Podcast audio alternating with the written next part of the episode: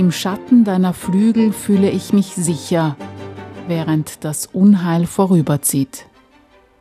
Aus dem Psalm 57.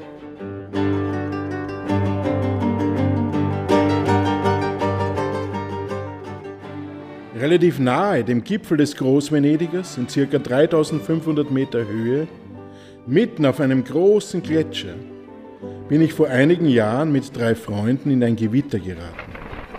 Alles beiseite legen und sich unter dem Regenschutz zusammenkauern. Das war die richtige Reaktion. Selten war ich äußerlich den Gefahren so ausgesetzt, fühlte mich aber in meinem Gottesglauben geborgen. Im Schatten deiner Flügel fühle ich mich sicher. Ja, das ist wirklich ein wunderschönes, ausdrucksstarkes Bild dafür.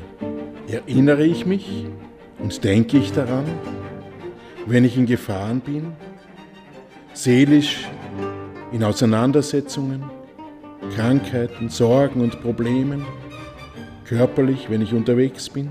Ich wünsche es Ihnen und mir aus ganzem Herzen.